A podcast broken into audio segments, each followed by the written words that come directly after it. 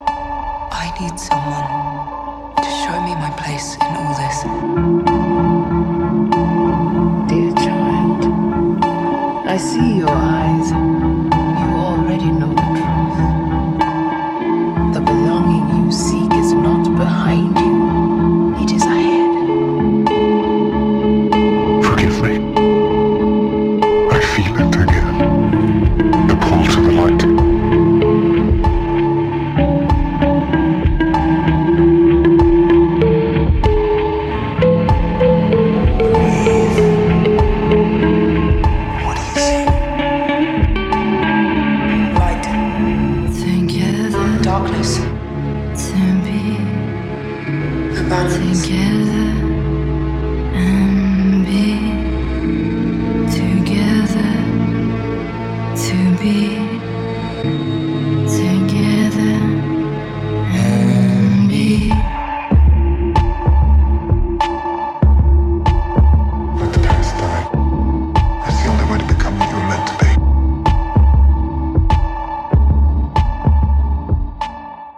Back Discussion Network proudly presents the Reylo Special, hosted by Jared Bachman Stubbs. Part three. And welcome back to the Do Back Discussion Podcast, Reylo Part three. Back at it again. And this time I have one hell of a lineup for you guys.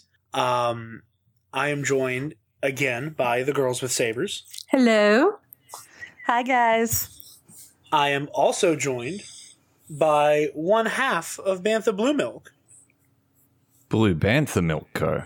Uh, I mess up everybody's oh name God. every time. I mess up. I had Tyler Bucks on. I I when I, I there's this Chatter Squadron. I called it Squadron Chatter.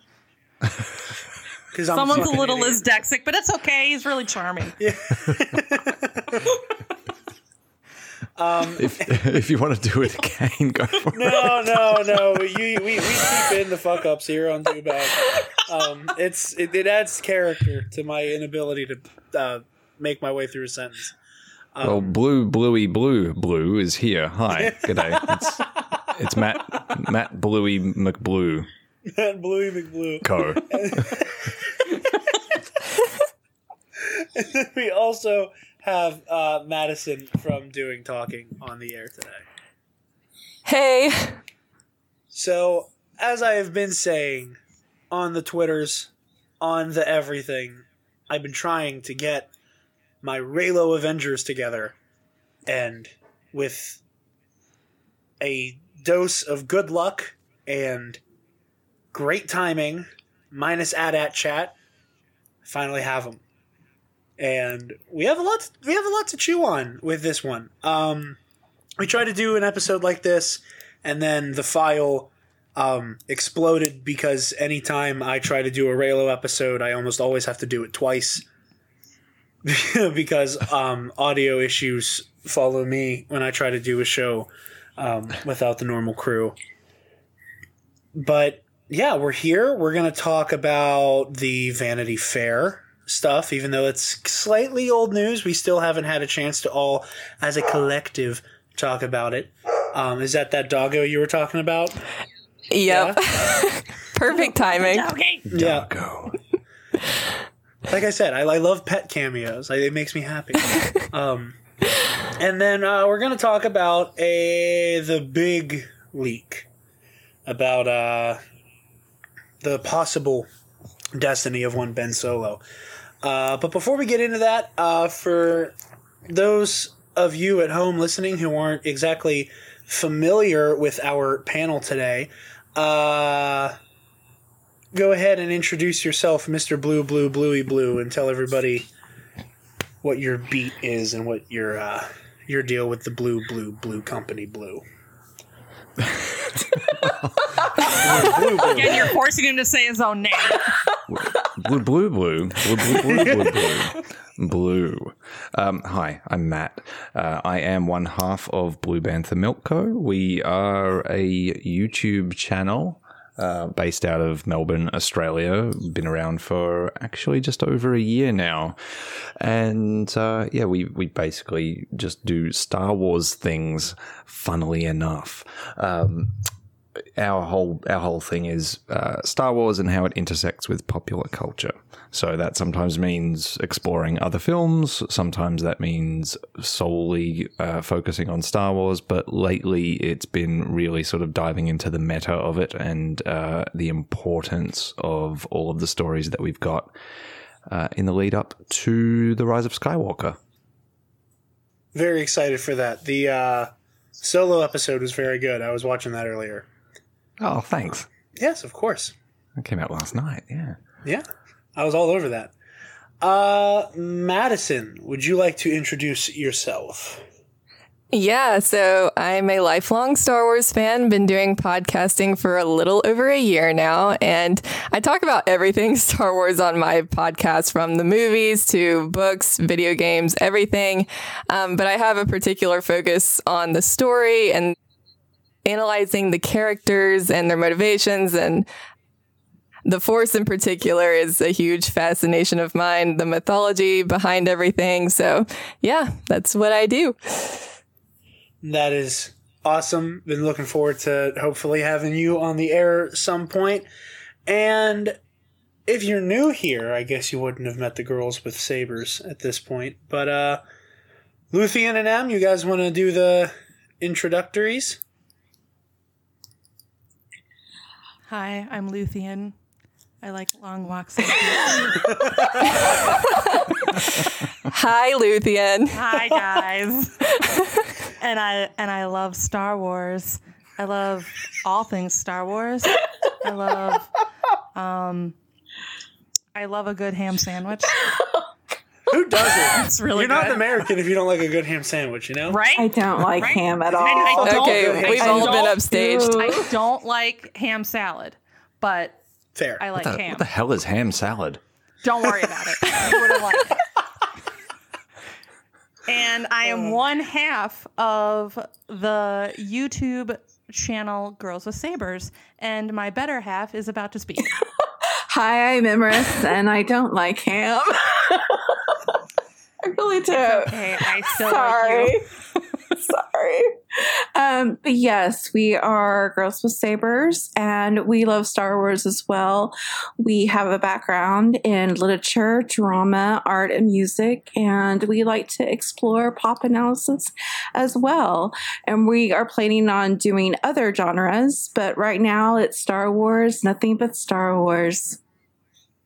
I See how she picked up reference. my trash at the end? Like, I totally just went on this epic, you know, ham, ham salad tangent. She just picks up where I just plopped. Yeah, Luthien brings on the ham.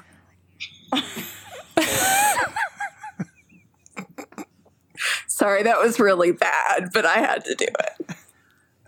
No, oh, don't worry. Don't worry, Jared will edit it out, right? No, right? absolutely right? not. Um, okay. No, we got... Um, this is being recorded on uh, Thursday the first. This will probably be going up on uh, this coming Tuesday. Uh, but for those of you who listen to Do Back Discussion and Hall of Heroes, um, you will remember uh, the cookie uh, the cookie cop attack. Um, so y'all know we don't we don't take anything out of these shows. Uh, if it happens while the mic's live, you're it's there. It's there forever. But um. No pressure. No pressure. No pressure. Um, I'm okay with this. It's like it's it's a little whose line is it anyway? You know, like it's it's just yes and you got to keep going with it. Um, we don't have bloopers because the bloopers are just part of the episode. See, sometimes with uh, Do Back and Hall of Heroes, we'll put little we, we try to put little outtakes at the end of the episode. We're like either right before we start officially recording, or right after, if some stupid shit happens, we just let it run. Um, and sometimes T J's like, we're not putting this in the show. Like, he just makes the executive decision, like, this isn't, you're not doing this to the network. Um, we used to do that. We used to put outtakes, but then Kylo Ren took it over. So we uh, just let him have it. Uh, he tends to yeah, do he that. Does. He's a supreme yeah. leader, so we... He's, he's squirrely. Yes. That dude... See, and I thought he was baby. That's what the Star Wars Twitter told me. Oh, um, baby. I, that was a great day. I wasn't like going to the grocery store. He can't handle it when Milo jumps up on his lap. I... Uh, he he is he's a little bitch, but I but Kylo Ren, not Ben Solo. Okay, yeah. Well, I want to. Yeah. Well, speaking of that, I I do want to get really quickly just like the most. I believe it's your most recent video. Um, the why does it have to end in death? Mm-hmm. Video that or, you guys... no no no no does it end or does it all? Does end? this oh, all? Does, does this yeah. all end in death? Right. Right. Wait, great, great video, as always, from you guys. Thank um, you. Thank you. I just listened to it earlier. Awesome. I love the points you guys make. Um, they're, for anybody who hasn't seen it, the, the T L D R version, if you guys would like to give it before I um, kind of steal your thunder by explaining your own content. It's your channel, man. um, Go forth. Go do it. It's along for the ride. Go do it. There's that. Um, no, but what you guys are talking about with the whole people like wanting him to die, and this like really kind of terrifying, like very narrow-minded, like he is the bad guy, therefore he must die.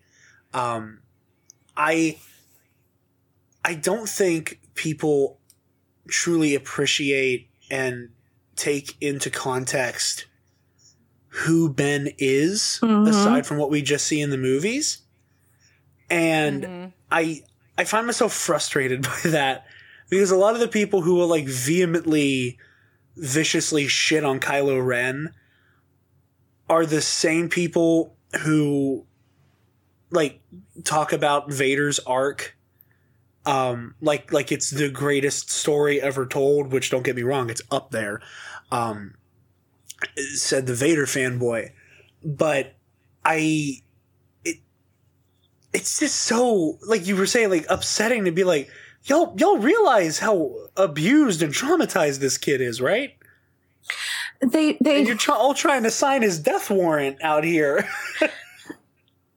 They don't. And I think one of the reasons is, is they, I think J J Abrams made a little bit of a mistake of not giving hints of his abuse in the first movie.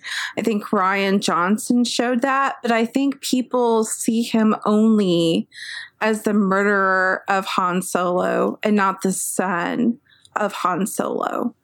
And I think they need to concentrate on what Snoke said, that you have too much of your father's heart in you, and what that means.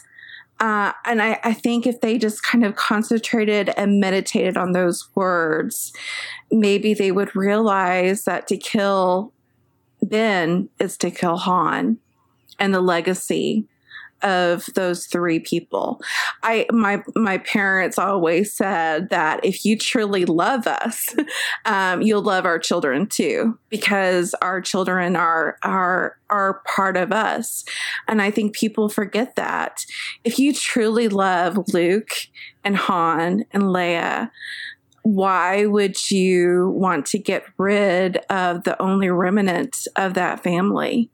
Why would you want to get rid of the person that all three of them died for? Han went on that bridge basically knowing that he was going to die. Uh, yeah. Luke let go because of the sacrifice that he made on Crate, and the the restoration, restitution that he made on Crate. Um, of course, we don't know about Leia, but I, I think Leia will probably also submit her life to the salvation of her son. And what a horrible thing it will be if they all are one in the Force, but their son does not join them and just becomes absent. I just think that is just a horrific way of ending the saga. It's not hopeful. It's death. I, I completely agree with that. I think that, you know, my biggest gripe has always been to just say, like, this, this family's been through so much shit. Yeah. Like, like, so much has happened to these people. I don't, I can't, with a good conscience as a fan and as a viewer just go, yeah, like this family dies in like a gruesome, heartbreaking blaze of glory. I don't necessarily want to see um, Ben die as Kylo Ren. They've seen um, Game of Thrones. They, yeah. Sorry, we had to go for it. um, well, yeah, it's just oh, it's it's burns. Because whatever happens to Ben is automatically going to change how we look at the rest of the saga that we already have. And it's going to color that because it's going to be like, okay, so was all this tragedy worth it, or did it all still end in tragedy anyway? Exactly. I don't... It's the, you know, the whole fairy tale thing. It's, you know, I don't... What what lesson is learned when he dies? And, you know, you guys, Girls with Sabers, you guys bring it up in your latest video, um, what Luke says with the whole... no one's ever really gone. Like, why would he say that if the point of the next movie is Kylo Ren has chosen total and utter darkness? Like, I and don't. What he did, sorry, what he did there, right after he said that to his sister, yeah, was put those dice in her hand, and he was not fully talking about Han there. He was talking about Ben, who played with those dice when he was little. See, I always, I, that's Ben so did. Interesting, because I never read that as him talking about Han. No, I never. I like. I, I mean, a little bit in like the whole like, you know, very Lion King. He lives in you. But, um, but like I, when he says that, like no one's ever really gone. Like I. Like he's talking about Ben, yeah, because he knows, you know, like, agreed to save my soul, like, and he goes, no, because I know I can't. Only thing I can do right now is let you get this shit out of your system, right? Well, and I guess I'm going to lay down the English teacher glove, but if people don't see that the no one represents Ben, then they're not looking at the antecedent, because Leia says, my son is gone. No one I love it. Is ever gone. That no one, the one, is a pronoun that refers to my son. So if you're going to say it's Han, grammatically speaking, grammatically speaking, not emotionally speaking, it is Ben Solo that they're talking about. Uh-huh, uh-huh, uh-huh. Laying down the grammar.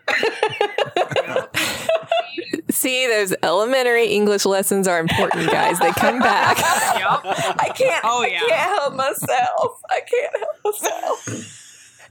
Well, no, this is very true, and I think um, one of the things that are so one of the things that makes that scene so beautiful is there is a a, a tough love to the scene where Luke and Ben have their showdown.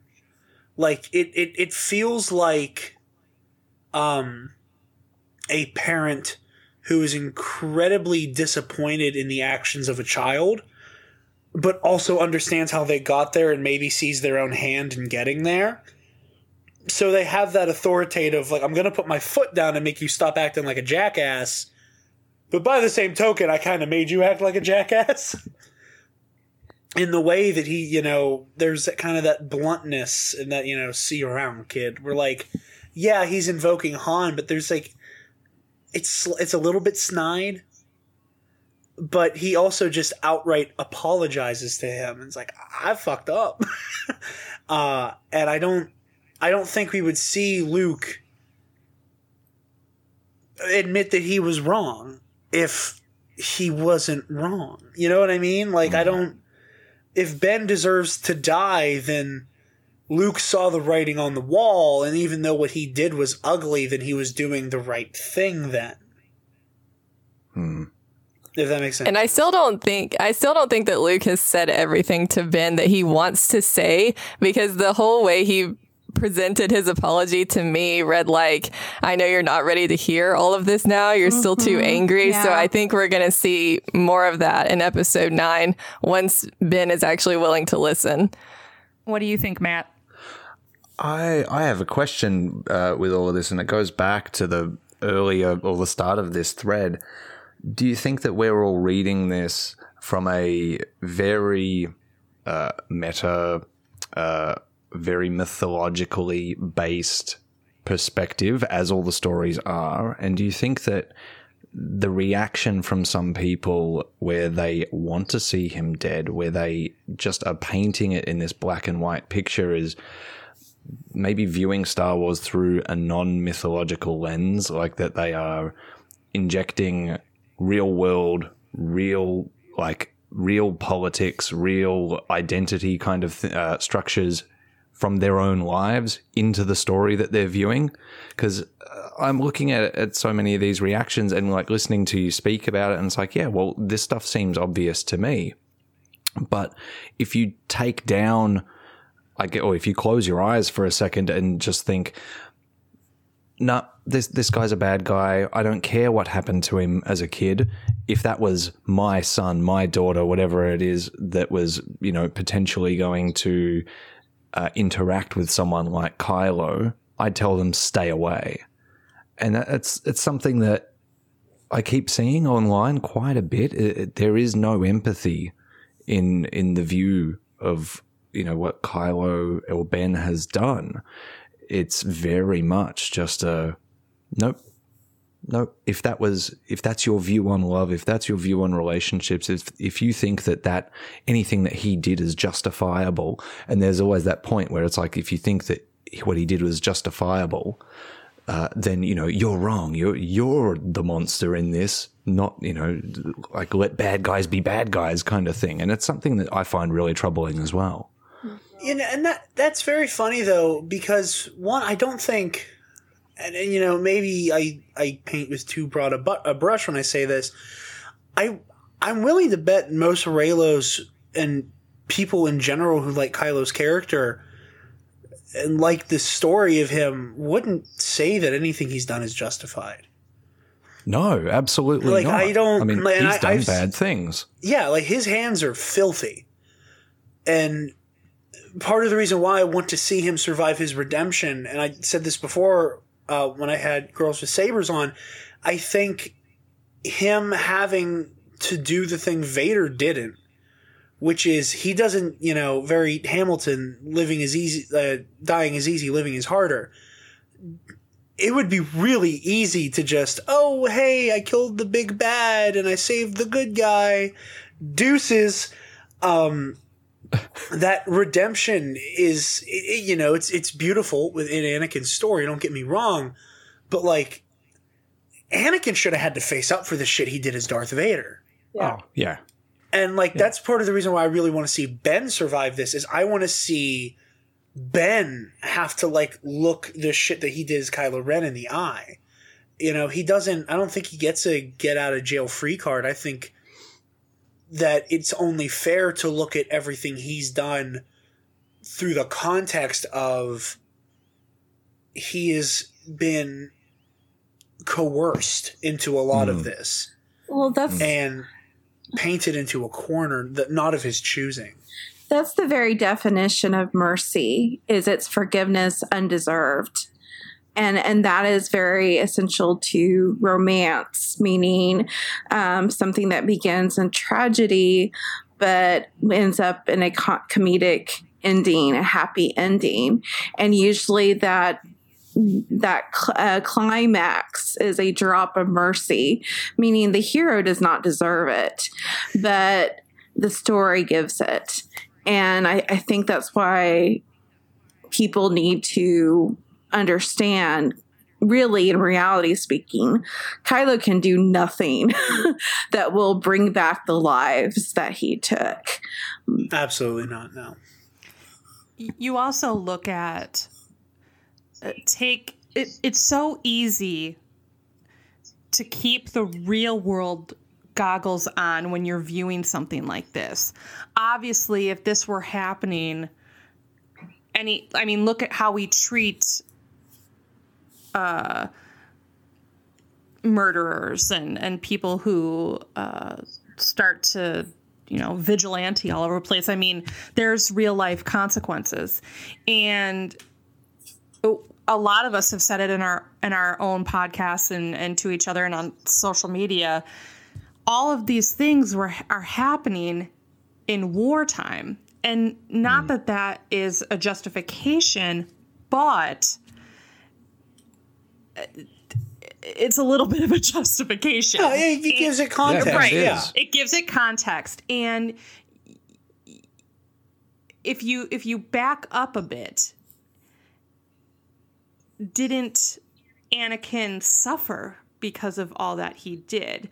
Maybe he did not suffer as, like, did he deserve the end that he got, the death that he got? Some people would say no. Oh, he committed such heinous crimes. He killed so many people. He deserves this. He deserves that. Well, take a step back and look at all that was ripped away from him. A lot was his own doing, but a lot wasn't his own doing, mm. especially now that we're just realizing how powerful uh, Darth Sidious actually was or still is.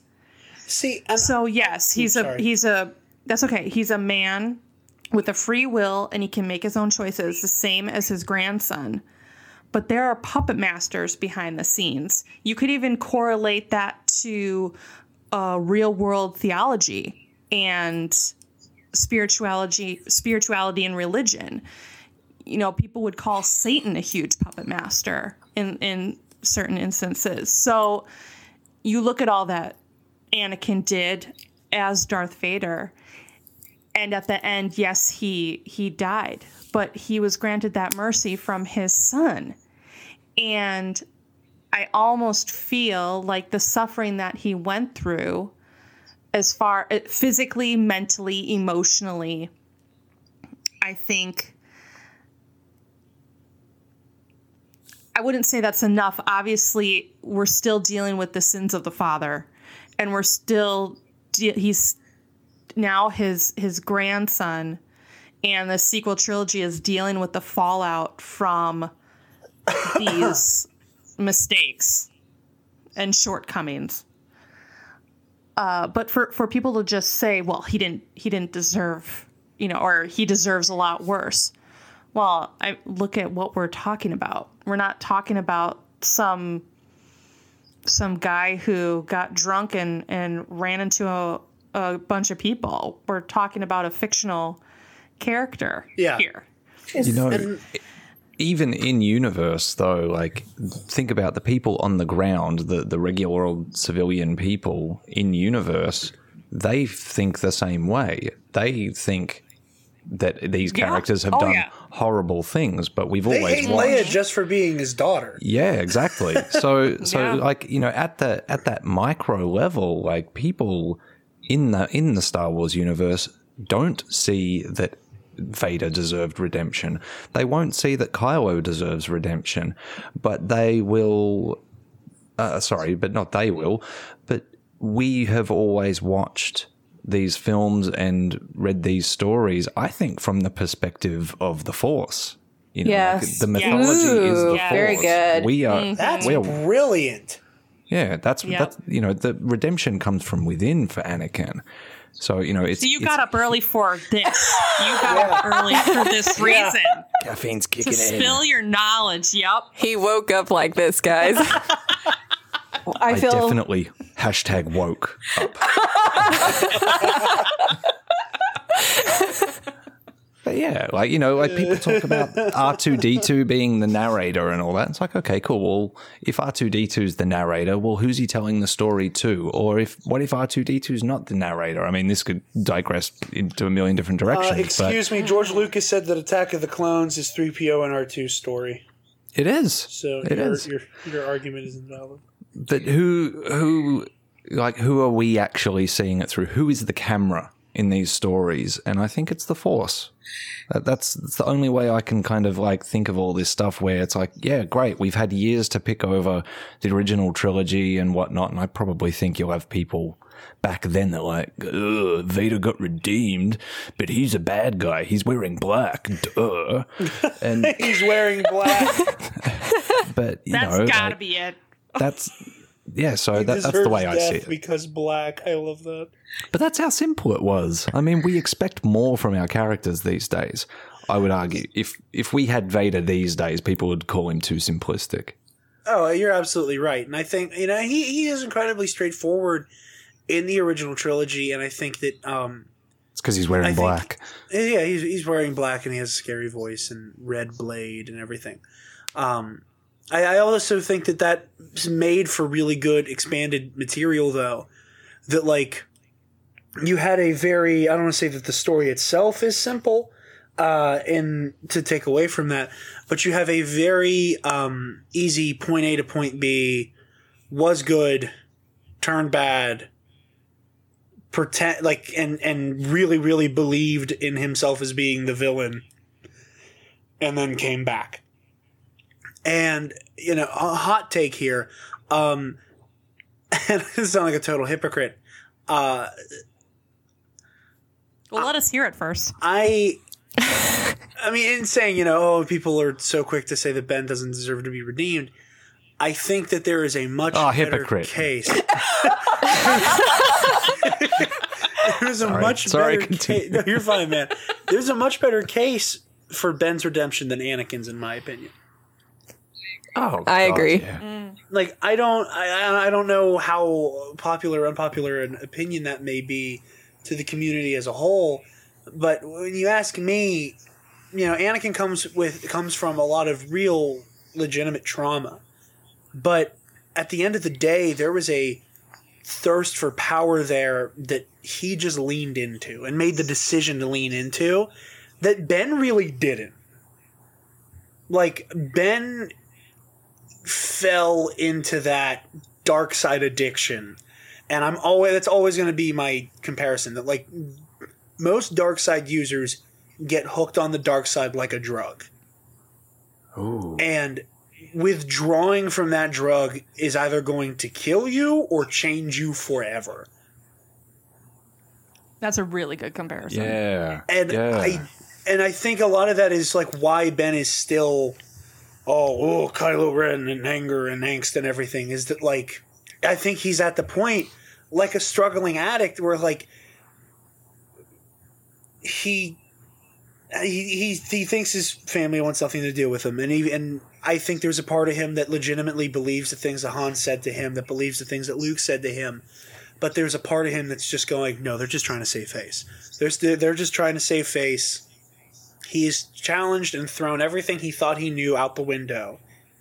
And, like, his last hoorah to take control over his life was to have Rey join him. And she said, mm, not yet, because you need to work this shit out. She bounces. Dude has nothing left but the dark side right now. I think mm. I think the key to understanding Kylo is that what Rian Johnson said is he is the hostility, the anger, the angst of the adolescent. Uh, we look at him and we see a thirty-year-old man, but he actually is a representation of the of the adolescent. So when you are that age, like everything... Adam Driver looks thirty, Kylo Ren doesn't. I, I'm really sorry for interrupting you. I was having this conversation with my dad the other day in the car. I don't know what they – I don't know what happens behind the scenes or on set. Kylo Ren does not look like Adam Driver. Am I crazy? Yes. Like, like, uh, like, like, like, when, like when I watch like Black Klansman or Girls or like whenever he yeah. was on, he's on S N L, mm. like I see Adam Driver. You know what? You might be talking crazy, but I see where you're going. Yeah. Like, I yeah. see where you're going There's with this. There's something like about the way that like he just disappears into that character. They airbrushed like, him foundation-wise. Like, if you look at his skin tone, they definitely did some airbrushing foundation. And I believe they did some makeup with his eyes to make his eyes appear bigger and wider, which we as audience members equate with innocence and youth.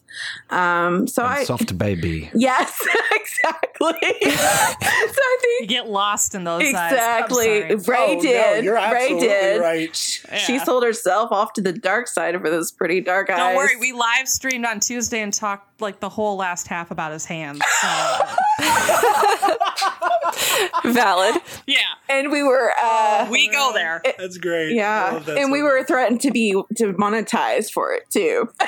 Uh, was that what? why? Was that why the monetized thing was yellow? I think that's why, because okay, I I yeah. examined that podcast and I was like, what did we? Oh, oh, the hand jokes. Oh shoot. I, I think I listened to like the first chunk of that and then had to go. I can't remember why. Oh yeah, but, just start it at like minute fifty. Oh, I will. I am so yeah, excited to you, hear yeah, the, the, the shit you're saying. I mean, you're not, hey, he's a looker. I'm not. I know. said he has John Madden hands, and I think that's why YouTube like went, huh? Madden hands. Yeah. But didn't like that at all. Madison, what do you think? What do you think of, yeah. of Kylo Ren? Well, about the de-aging thing, particularly in that scene with Luke and the flashback, he looks like ten years younger. So I definitely see what Jared is saying. He doesn't look like, like Adam Driver. I, Kylo Ren does not look like Adam I, Driver. I don't know what it is. I, I mean, he looks like Adam Driver, but like ten or fifteen years younger, particularly in that scene. But it's like a um, face app. I just, but going back to reverse face app. Can you imagine I, when they I, do face app and you look like six years old? I don't think they could ever do that, though. This would be one intense fucking six-year-old. Okay, I want to go back to the redemption yeah, thing for I'm a second sorry, because this That's is... My psycho babble uh, derailed the whole damn show. Um, no, no, you're good. I just wanted to bring up the fact that whenever people are judging Ben so harshly, they... They, I don't think they're considering the fact that there's twenty plus years of life that we haven't seen where Amen. He was on the light side. He was traveling with Luke on these like Jedi adventures. Amen. And we haven't seen we haven't seen any of that. And they act like he's this guy who's been evil and ki- walking around killing people his entire life. And I'm like, actually, he resisted the pull of the dark side longer than Anakin. And he literally had Sno- Snoke in his head. That's a good since point. Infancy. I love what's happening now, though. Like, the light side is the drug that he's resisting. I feel it again, the pull to the light. Like, that's what is so intoxicating to him, that he has to try his fucking hardest to stay in the dark. But yet the light keeps pulling at him. So the light has now become the drug that he is just being drawn to. Well, I, I would I, I would hesitate... I wouldn't call it a drug. Yeah, I just, like, I think the light is just his natural being. Yes, yes, to where he belongs. And just because people are saying, oh, well, Ben Solo needs to go back into the light. And they're like, well, that's not, that's not balanced. Well, you can be in the light, but still balance out the force. I think that also exactly. welcomes a, a deeper conversation about what balance in the force actually means. Yes. Like, I... A lot of the same people who don't enjoy the sequels that much, like, there's this hype. And again, don't get me wrong. Like, I'm I'm a Legends guy through and through. But I think that there is this over um, glorification of the concept of the Gray Jedi. Yeah. Mm. And, like, the, like, the, like, Revan-type characters that are, like... He's a Jedi, and then he was a Sith, and then he was neither because he's both. Um, that, like, the people perceive balance in the Force being, I'm a bad guy who has a dark side to him. That, like, I think the balance of the Force is just the galaxy left at its neutral state. And that, like, the balance is nature. And that the reason why bringing balance to the Force requires eliminating the Sith is because Sith philosophy and doctrine inherently takes nature out of balance.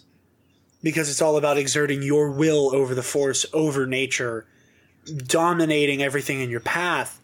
That, like, balance is not equal light, equal dark. It's nature as it's meant to be. And that, like, the Jedi throw off the balance because they force people to be robots. And they take that com- that passion and romance and all those warm, fuzzy feelings out of the people in their order. So, like, now you've thrown things out of balance in one direction, and, you know, you have the Sith who are super impassioned on the other, and it just kind of screws everything up. Um, that's always been my interpretation, though. Like, I, I understand lots of people have different definitions of the balance. That's why Reylo is so important. And when Emrys and I say Reylo, we mean Rey and Ben Solo. A lot of people see Reylo as Rey and Ben Solo. You have Ben Solo with the heart of his father, but the blood of the Skywalker. And don't look at the Chosen One as one individual being. Look at the Chosen One as a bloodline, as the family that is supposed to end the Sith and bring the balance. Ben is meant to do this and to finish what his grandfather started. It's it's very it very much parallels Lord of the Rings, where the ring was lost and dormant for sixty years, and all of a sudden it it gets found and shit starts going bananas. And now this thing has to be destroyed. We come to find out Sidious might still be, his essence might still be around. Who the heck knows what's going on?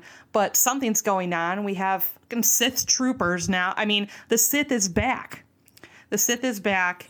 And it's not just about the First Order anymore. It is, we got gnarly dark side stuff going on. We have a possible Jedi Eater.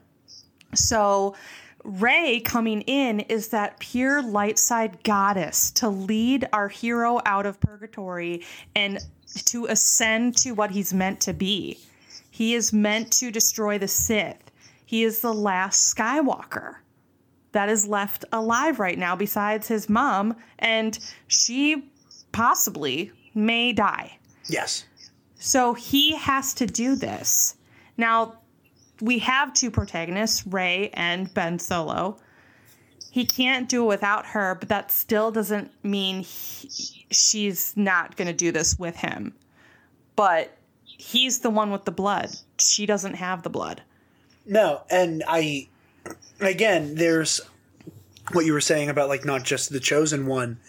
That said, being a direct descendant of Anakin Skywalker, like, you're you're on a different level just from having that midichlorian count. Um, yeah. And, you know, and that's a lot for somebody to live with, you know, no matter how much training you have. Like, that kind of power weighs on somebody. Um, you brought up the Sith Troopers. I want to talk about that. Um, since Kylo Ren is the supreme leader now, I I have been thinking so much about what in the hell the Sith Troopers actually are. Um, I have a friend of mine who I used to work with, um, who whenever those came out, the image of it, I was talking to him about it, and he made a joke. Um, this is completely off topic, but I felt I, I, I just need to make sure the world hears this joke. Um, that he said that they looked like the red cosmonauts from the Star Wars Drake and Josh parody episode. And I haven't been able to unsee it. Uh, and I, I, I, I that's been burned into my mind. So now everybody else is going to see that whenever they see The Rise of Skywalker. Um, now I'm going to have to look that up because oh I haven't seen are it. You calling, are you calling me a liar? Well, I yeah, ain't calling, calling you a truther. truther. Um, God damn, I love that show. Um, But anyhow, I what do we think is up with the Sith Troopers? Because we know that, like, oh, it's like an elite fighting force in the First Order. I'm really perplexed by the name Sith Trooper, because obviously we have Palpatine coming back. Duh. We've all seen the trailer, I'm sure. Um, but there's something really weird about that existing inside of the First Order, especially with Kylo being in charge, especially since he has the line of, you know, it's time to let old things die, the Jedi, the Sith, Skywalker, all of it. Like, he he puts the Sith on blast too. So, like, what do we think is up with the Sith Troopers? Because I am I don't know where to start with this.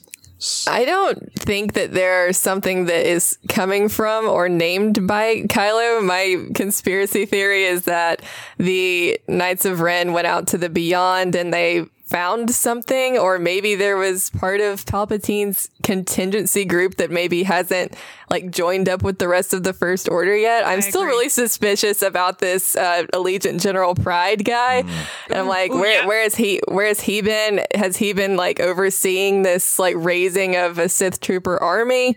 And like, are they clones? We don't know. I'm I'm very suspicious about their helmets and the resemblance to the clone troopers. Yeah, that's so. another thing for me. Like, I don't. I, I really I want to try. I want to do my best with the Sith troopers to avoid just like rampantly speculating. Like, but there's also like little nuggets about the design that's like, this has a T like a clone trooper. Like, it has the face T. Why does it have a T? Because only clones had this like T design, so like, why is it here? Like, mm-hmm. and that that's the shit that drives me crazy. Because like, it's really easy to get to jump down that rabbit hole, and you know, we have the scene in Force Awakens where it tells you, you know, yeah, Snoke should consider using a clone army. Um, yep. So there's a lot there, and granted, we also don't know, because I feel like that was when he was still in his um, Vader fanboy phase, where he was just like, well, mm. I know, my, I know, my granddad had like a really cool army of clones. So well, that, maybe you should get some clones, asshole. That's a good um, point you raised. Maybe, maybe we should have an army of Tamora Morrison. That's all I'm saying. Um, but what were you saying, Matt? What oh, were you saying? Sorry. Matt? Uh, no, no, no just good. yeah. You just you mentioned the the uh, Vader fanboy phase. Something that's been a bit of an undercurrent in the sequels has been uh, idolization and emulation, and. You know, you see it in Ben. He idolizes and tries to emulate Vader. Um, in the absence of Palpatine and in the absence of the original Empire, the First Order rises, you know, from its ashes. Snoke is basically a, a, a Palpatine emulator um, in more ways than one. Um, you know, in his... In Palpatine's absence, there's still remnants of his empire scattered through the First Order. And I read somewhere that the Sith troopers are Sith in name only. I can't remember where I read that, but it was kind of like as an homage to the to the whole thing. So maybe they're fierce, whether they're Force users or, or not is yet to be seen. Um, but I, I feel like there's this constant thread of people trying to... Uh, almost kind of like just copy what, what was before, or like show power through through referencing what came previously, um, and the the balance, the the resetting, and all that will, I think, come back to what Ben says in The Last Jedi about, you know, letting old things die. I think that will, I think that will ultimately be a big payoff. I agree. I think a lot of the. A lot of the stories that drive Star Wars um, very often come back to finding a happy middle ground. You know, and that's back to that balance conversation where you have um, the prequels and the originals where it's, oh, Anakin, you're a little bit too passionate and in the moment and a little too heated. And then we have cold, calculating Darth Vader. And like in the middle there is where you have Luke.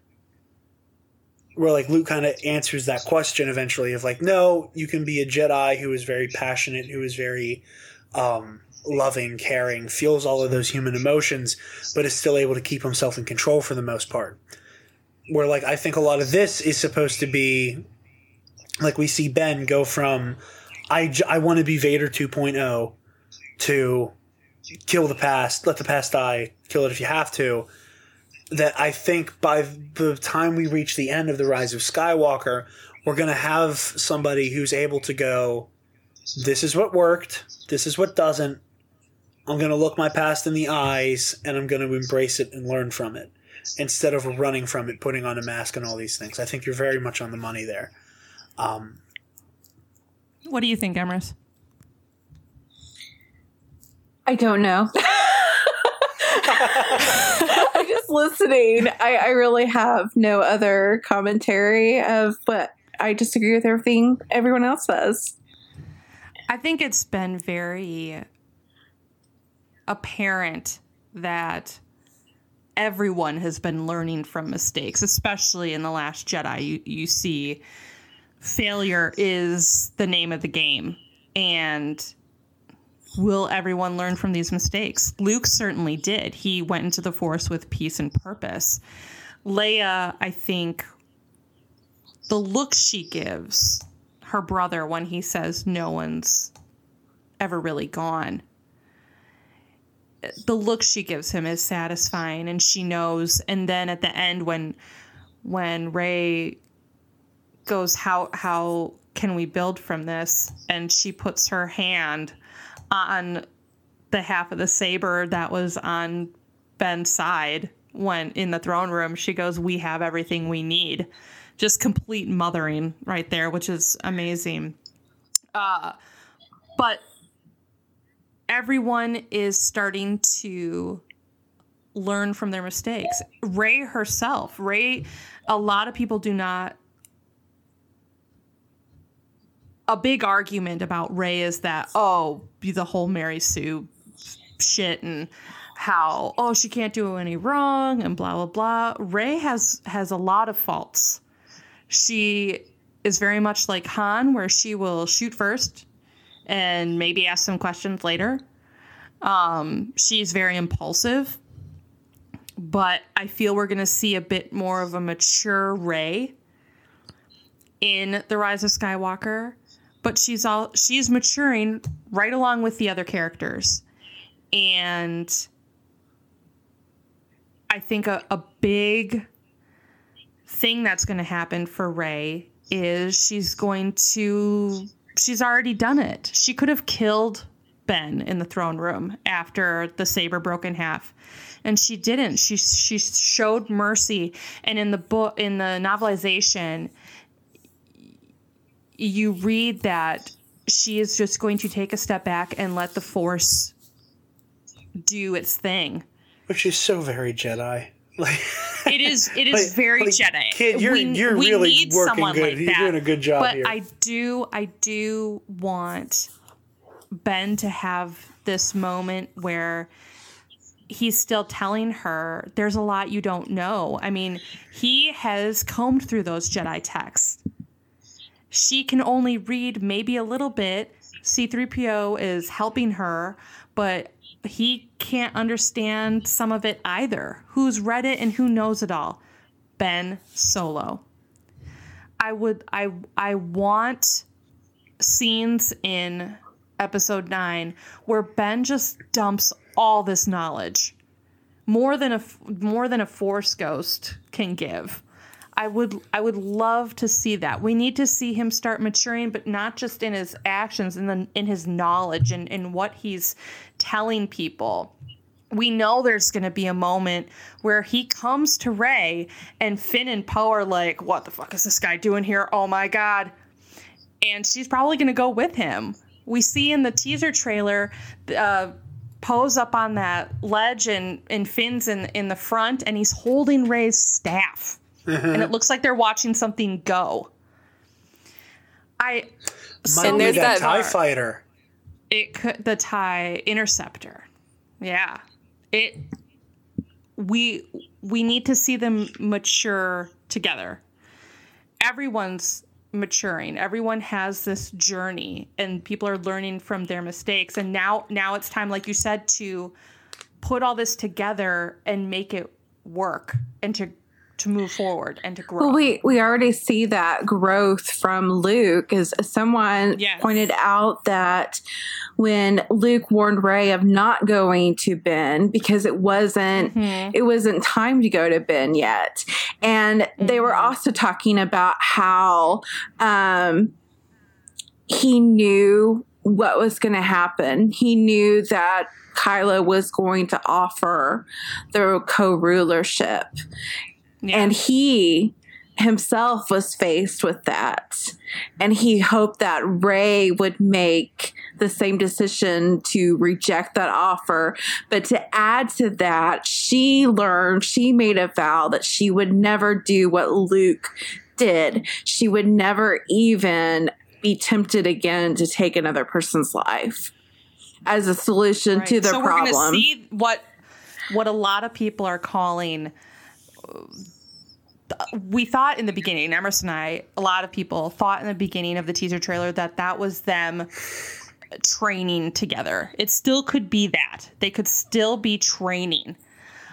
Another big theory is that this is an epic force bond, which is the force is bringing them together in moments of anger and force, literally forcing them together to work out their issues.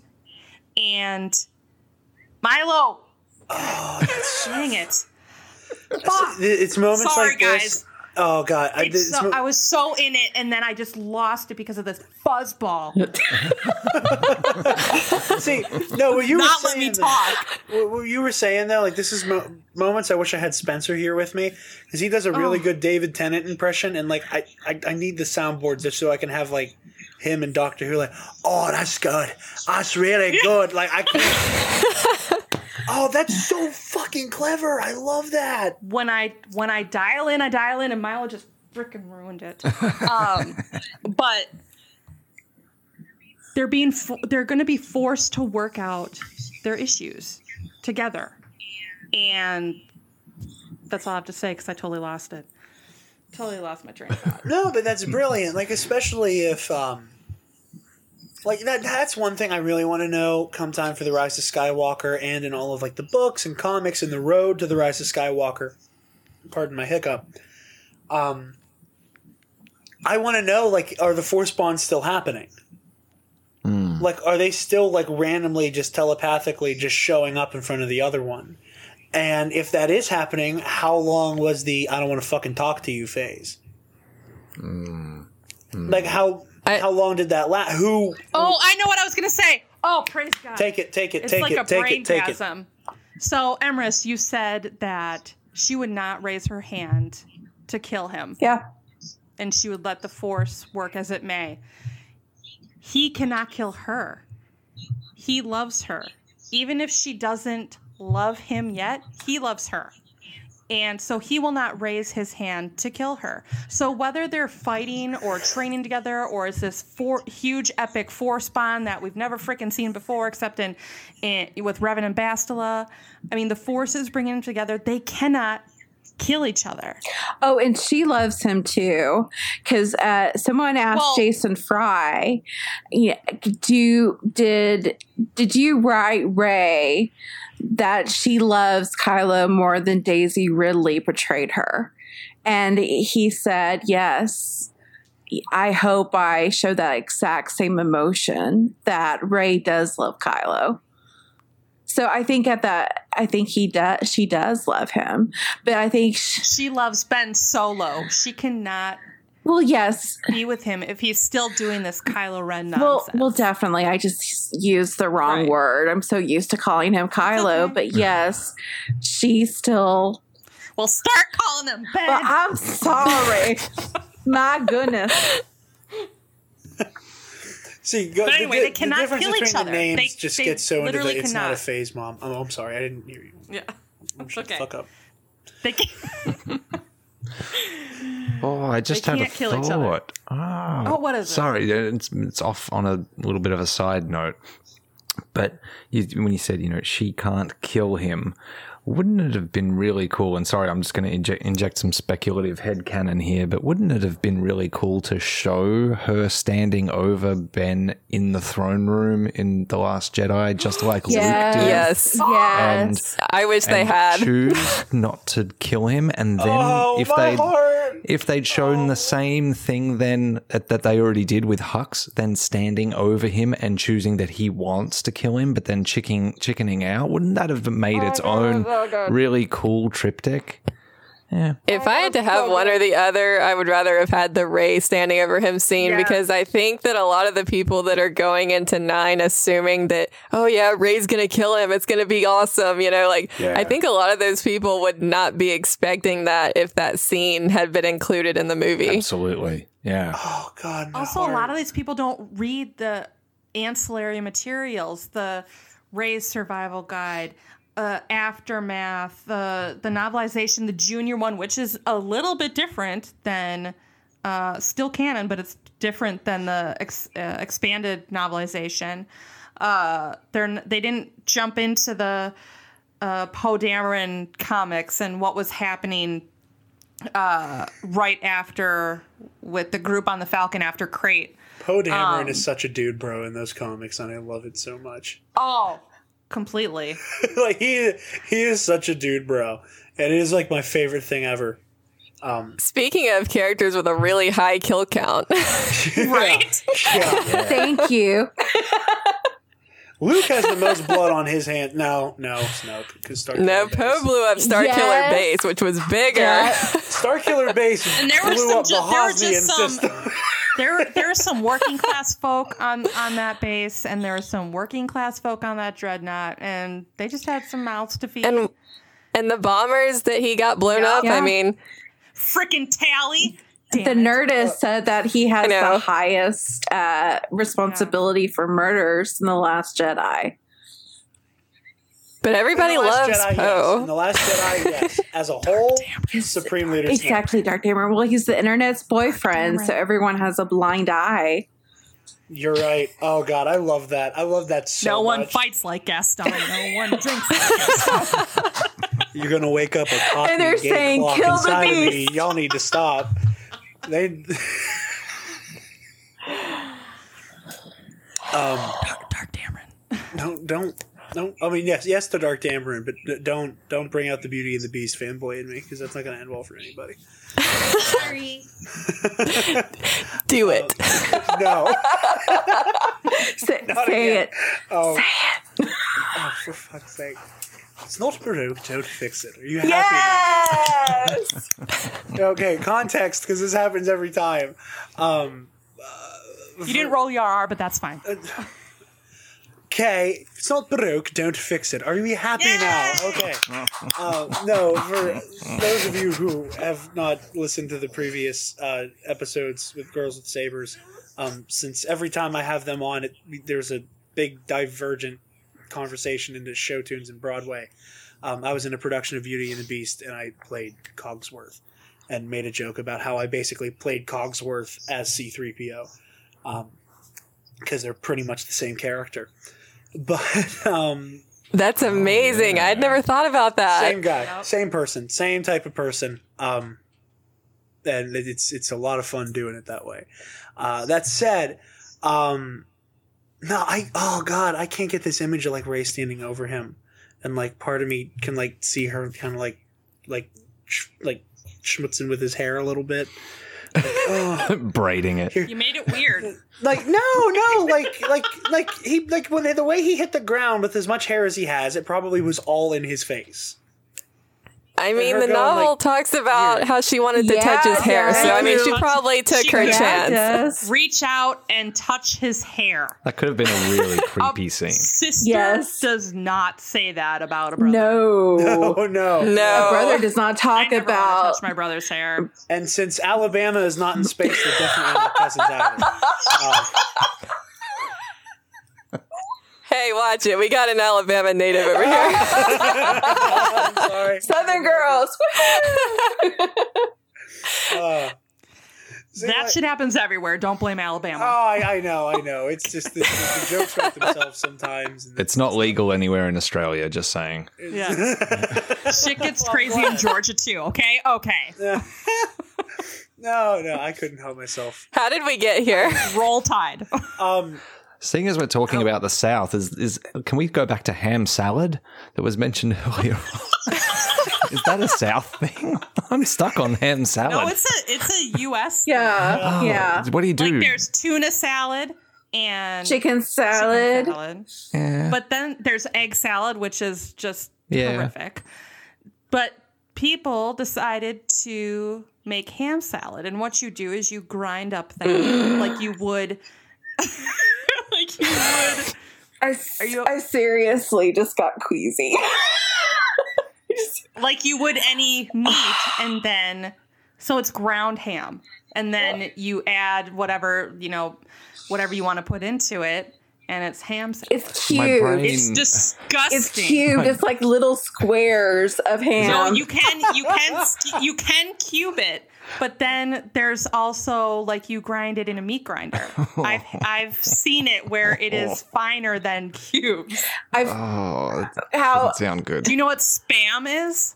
Yeah. And it's not what comes in your No, no. I, I was imagining, I was just imagining a normal salad, but replace the lettuce with slices of ham.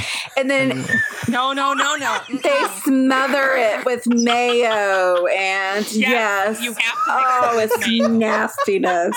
Yeah. Oh, it sounds fucking Welcome disgusting. To this week's episode of Girls with Spatulas. Oh. Girls with Spatulas. Oh my God, I would love to do a cooking podcast. Nick's been talking about I don't want to be cooking. The one to try the food. Like you don't, you never see Martha Stewart eat what she makes, especially on her new stuff. She doesn't touch it. I'm like, that's sketchy. Or like those shit you make, woman. She doesn't know. Even make it. And no, it's probably not even her hands. Like when they do the overhead shot of her, like making exactly. On her. Matt, don't I talk about hands. You're going to get the, the podcast taken oh, down. Oh, yeah. Sorry. Well, this isn't going on YouTube. They have their own website. Yeah. They're fine. They're safe. Gang, gang. Uh, G Mac Discussion dot net. Um, oh, God. And I can't, I can't get the mental image of ham salad. What, of ham salad. Um, because, okay.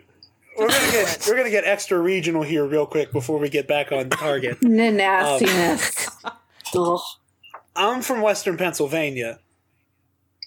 I live in Latrobe. This is the town that brought us Arnold Palmer, Mister Rogers, and the banana split. We also here in Western P A, when we get our deli meat, we get chipped ham. Oh, shit on shingles. What? You've never heard of that? Chipped what? Beef on toast. Yeah. That must be a Midwest thing. Yeah, it's just chipped ham. Like, it's just... It's, okay. Yeah, it's just the... There's not a name for it. What did you say? Shit on shingles? Yes. Shit on the shingles. Yes. Shit on the shingles. Yes. Which is what chip beef on toast is. Yes. Yeah. Oh, my gosh. I've never heard of that before. I've never heard of shit on the shingles. I haven't That's either. Funny. I just love how I hate it, but I got really excited. Yeah. Like I have like a lot a, of emotions swirling around oh, right now. Oh, my favorite! I made a glass case of emotion. No, my, my favorite, like with like regional stuff, is um I had Armin from Comic Book Cast on Due Back. This is a while ago, and we had an audio clip sent in from Rural Farm Boy. Much love to you, Anthony. Um, hope to see you at Steel CityCon next weekend. But he, he's awesome. He's a, he's, a, he's a wonderful human being. Um, we none of us deserve him, but. No. He sent in an audio clip, and um, the the regional language of Pittsburghese. Um, there there's a word in that dialect, yins, uh, which is like the ultimate eldritch abomination of y'all. Like y- what? So yins is basically the Pittsburgh version of y'all. What? Yins. And if like, and if you're like super Pittsburgh, it's yuns, which like both of them make my my skin crawl. But they they sound so pure coming out of Anthony's voice. I don't know why he makes I'm that so word glad, palatable. I'm so glad you're bringing this up because now I can decipher what. yeah, yeah, no. It's like I, I, I can translate. I train. I can translate yeah. rural farm boy tweets. I'm like, no, I speak Pittsburgh. I, speak I learned something new today. I speak Same. Pittsburgh, and like, like he. I love that he tweets phonetically. Yes, yes, yes. Because if you understand what a Pittsburgh accent sounds like, I hear it exactly what it says. And I remember the first time he sent in an audio clip to Dewback. T J and I were wheezing. We're like, this is exactly what we thought he sounded like. Like, anyway, yins or yuns. And he sent in a clip and he said yins a couple times. And Armin, um, originally from Bosnia, grew up in Vermont, hears this. And, like, I couldn't see his face, but I could tell, like, this man has never heard the word yins before in his life. And I'm like laughing, and I'm like, I was like, Armin, do you need me to define yins? He's like, yeah, what the fuck does that mean? So like, Pittsburgh's got some weird shit. Never heard shit on the shingles before, but. Yeah, it's a Midwest we thing. We got yins. Uh, no, nothing speaks speaks of new content creating when you hear yourself on a recording for one of the first times.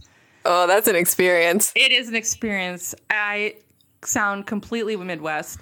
I will say right now, I live in Wisconsin, and we we are very much talking like this all the time. I sound like the mom from Bobby's World. Like, oh, Bobby, you look so deep, like cute in your P Js, don't you know? I hate hearing myself because it's very different than the, the video essay A S M R stuff that we do. I'm like, God, I sound like that. I sound like my aunt. She lives in northern Wisconsin. And then my husband's aunt, who lives even more north than my own aunt. Oh, my God. I can totally lay it on thick. And when I hear myself, I just go off. Go off. Oh, yeah. Oh, that's brilliant. I I can hear I, it now as well. Like, like as you're speaking. Yes. I'd never heard it before. But it's, and when I say force, force bonds. Oh. Force bonds. Yeah. That's See, so, I don't, oh, wow. I've never noticed oh, yeah. having a Pittsburgh accent. I've never been told that I have one by, like, anybody who lives out of the area.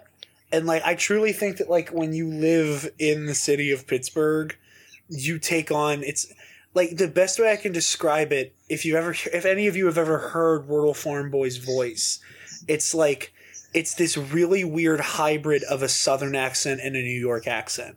Mm. And, like, when you get into the heart of Pittsburgh, like, you know, it's the Stillers. It's not the Steelers. It's the Stillers.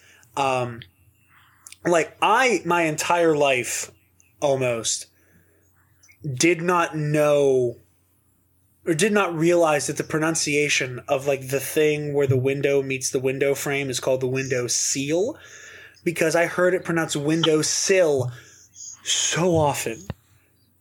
Oh, same. And I was oh. like, I've heard window sill my entire too. life. I was like, same. I was like, it's just the, it's just the sill. Same. It's, we all say sill. And I was, and I didn't realize it was window seal, as in you were sealing out the air. And it occurred to me like a year ago, and I went, holy shit. Like, my whole world has changed now. Um, that's just that does make a lot now. more sense. Oh my God. I've got an American family. I don't know. So, like, this is, they say windowsill, and I've I always I always thought. Do you say seal? Well, I don't. I so I thought that the windowsill was just kind of like the ledge at the window. Yeah, the ledge. I yeah. thought it was like where the cat, the cat sits. I'm googling this. I'm but allowing it, people. Uh, I got it. But if it's window seal, then yeah, that changes everything. Talking. And I'm like, well, wait, when did my family come from that I feel part? like I have what? to go back to school. Oh, God. Yeah. Like, I didn't learn it. It's fucked me for life now. God. Like, there should be a class in school. Like, people, like, always make the joke about, you know, I, I know the Pythagorean theorem, and I know the mitochondria, the powerhouse of the cell, but I don't know how to file my taxes. Like, you're the class where you learn how to file your taxes. Can you also teach a class that, like, teaches you the correct version of, like, your local dialectic and the way that that has fucked up your worldview? So. Like, it's a window seal. You know, here are all the phrases that you're using incorrectly. Shit like that. Like, let that be a class. I had it. Even knowing, though, I, I don't think I can make myself say it that way. A window, guys, I got it. A window sill exists. Okay. It's on the inside. And a window ledge is on the outside. But wait, what, what's, does that help? I thought I got it. What the? But what's the window sill then? Okay, the sill is the surface at the bottom of a window. Window sills, S I L L S, hold pieces in place and slope downward to drain water. God. In a well-hung window, the lower sash rests... Milo! Rests on the chin. The horizontal piece below a window unit in masonry construction or in wood framing. So a sill is on the outside okay. of a window. So if you're facing the house, it's on the you're on the outside, you're looking at the window. Any sill would be on the outside, and it flushes water away from the window. But so our lives always, are not completely alike. Now it's none Correct. of the things so that I thought. So still exists. No. Right. I think I made it worse.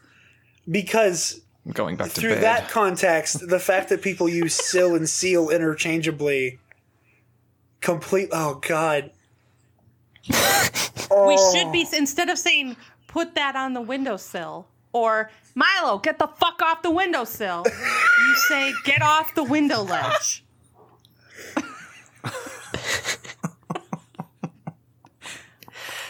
I what are we, civilized people? We can we can just use can whichever. I yeah, I love how excited you get to say fuck on your back. Like I, I'm so excited to swear. You get that, like I that, hate that you're so restricted. You can't even talk about the size of a man's hands on YouTube. That's that's bullshit. Come that's, here and cuss all you want. That's, that's got me boggled. I'm so excited about swearing that it makes me want to sing the fuck fuck fuck song from Clerks because I know the it's whole the thing. Second Clerks reference in this podcast. Um that's got me really worried about YouTube now, because like our our video last night, it's our first one with swearing. Like we've said shit I think like maybe once or twice, but we said You're fuck fine. Like five can, times. It was totally worth it. You can't monetize that then. So once you get to a thousand subscribers and uh, four thousand watch hours, you can start monetizing. You just won't mm. be able to go back and monetize those. Ah, uh, I get because you'll get flagged. Yeah, uh. because that is uh, that and they're cracking the down words, even more now. The bad words scare away advertisers, but you know what doesn't? Yeah, the fucking Suicide Forest. That doesn't, because that motherfucker still gets ads. It's beside yeah. the point. Uh, this yeah. is not a podcast about Logan Paul. It is, however, about Reylo. And now that we're done with her and windowsills, dialectic conversation, and windowsills, and, yeah, um, ledges, ledges, Window ledges, ledges and sills, and so is a balance seal. Of the force where the the window sill and the window ledge. Oh my God! Yes. So, so the balance of the force is the glass in the middle. See, this is the second. Nope, nope. This is the third time that you came in and just blew our minds. See, you woke up for this. Hashtag reason. Woke. Yeah. You woke up. Woke. To if make we, us wake up. You woke us all up. If we talk long enough, we're gonna find out all the answers. Yup. Like yes, we're gonna solve everything. Oh man. Well, Matt's mind would be a terrible thing to waste. We can't waste this. um, Not bad for a dickhead. So yeah. I love this so much. That's Aussie dickhead. Yeah. Oh man. Uh, that's basically all. You're of us. Not. You yeah. are. You are a wonderful human being. No. No. Thanks. You're welcome. There's a there's a word Emrys, that we say a lot there? Here. That I'm I can't still say. Here. Okay. Good. What word? It's the C word. Everyone says the C word here all the time.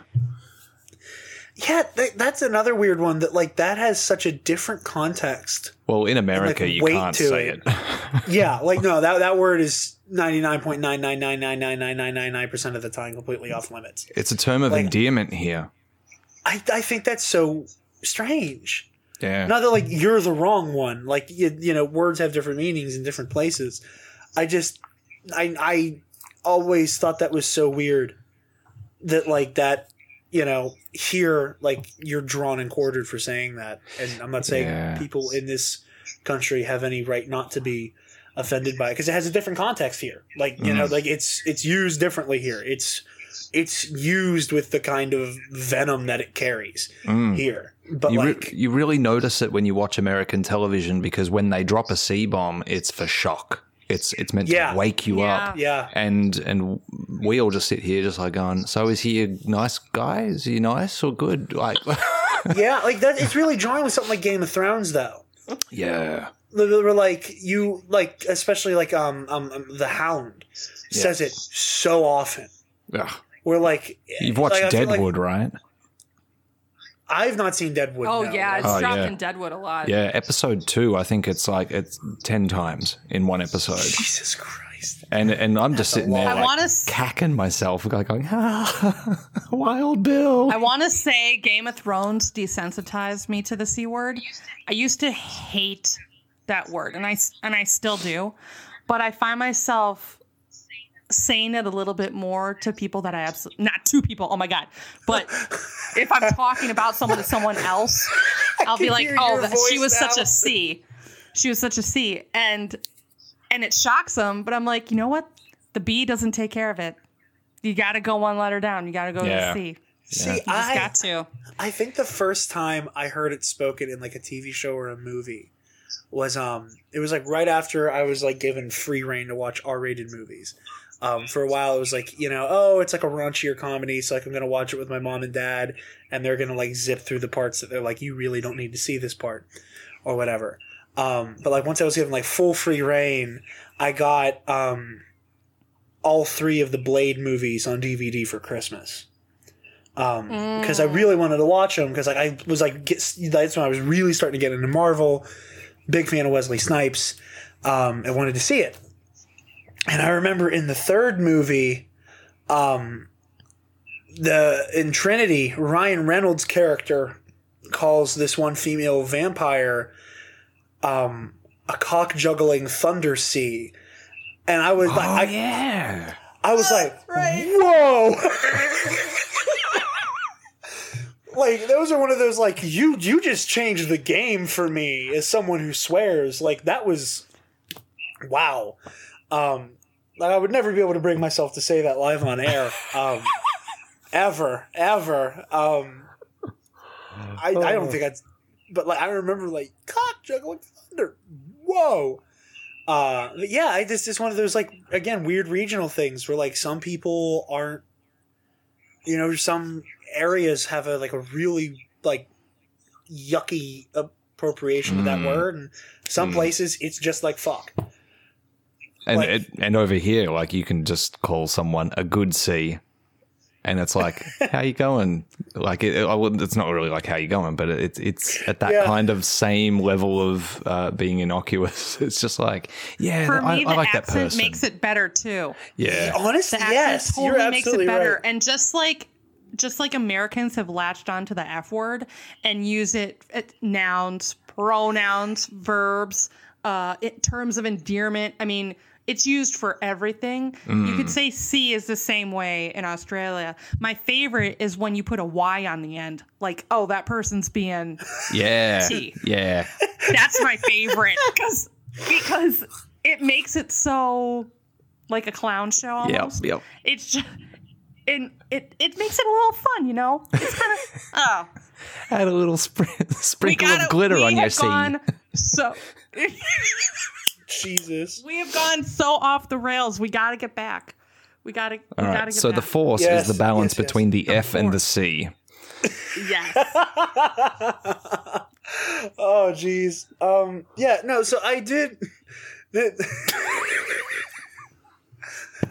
I, I This is everything. Should we just end it? it Should we be. just end it here? Well, we got to talk about the big leak. What? Who's the bathroom? Toilet? What? Wait. Yeah. Madison, are you trying to stay away from... She said she saw this one. Oh, okay, good. Yes, I, I did see this one in particular. I've I've stayed away from the more recent ones, but I did see this oh, one, yes. I haven't okay. seen any leaks. Is this is this a big leak? Like... Yes. Oh, fuck. Are you familiar Quite with big. Possession? Uh... And not not of, like, you know... Should I take out my headphones for a little bit? Sure. You know what? Let's not talk about it. Well, I uh, I can take out my headphones, like, you know. I was going to say, this is going to be like the big last one because I, especially after hearing you, uh, G W S and AT-AT Chat talk about this, I, and I never got to have my conversation with you guys because my computer exploded uh, during that recording sesh. Um, I'm wondering if we we save it then uh, because I'd, I'd hate for... Hold on. What's the? Who's know. the source? Is it? Is the source credible? It's Jason Ward. It's making Star Wars on it. Oh, so there's there's sixty to seventy percent chance it's correct. Oh god. The odds are really good. Um, mm. I've been chomping at the bit to talk. Never about tell this. me the odds. Ah, oh, fuck it, fuck it. All right, let's do it. Let's do it. See if it blows oh. my mind. See if it blows my mind, or if All I right, dismiss it. All right, you're a brave it. man. So, uh, those of you whom are spoiler squeamish, now is your time to leave. Thank you for listening. Uh, we are honored that you joined us. And again, be sure to catch the Do Back crew uh, this coming weekend, once this goes up, at Steel City Comic Con, the ninth through the eleventh at Monroeville Convention Center. See you guys there. Now, those of you who are still here who have not heard this leak yet, allegedly, uh, Matt Smith's character in The Rise of Skywalker is a would-be Sith acolyte who is responsible for the resurrection of Sidious and anoints himself a willing host for Sidious.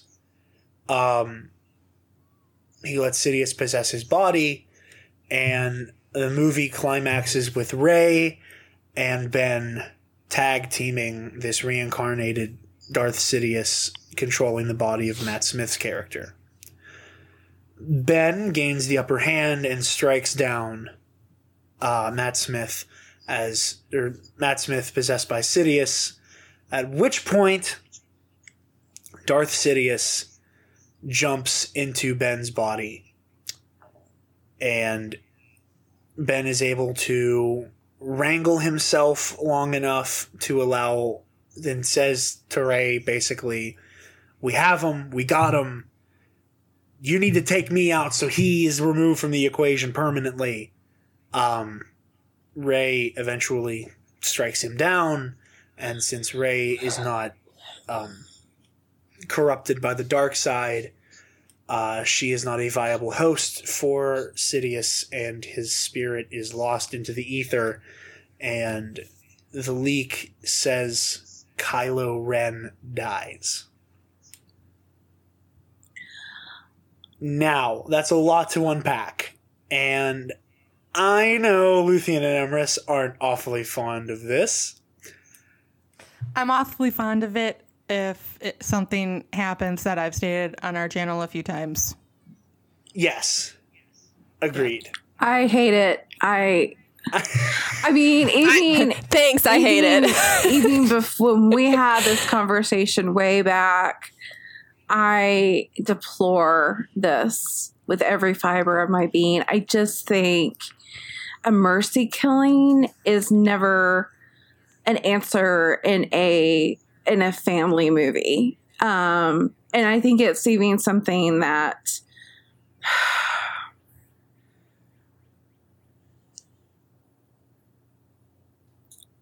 I think when you see Star Wars... T J told me to say hi to everybody, by the way. Hey, T J. Message from him.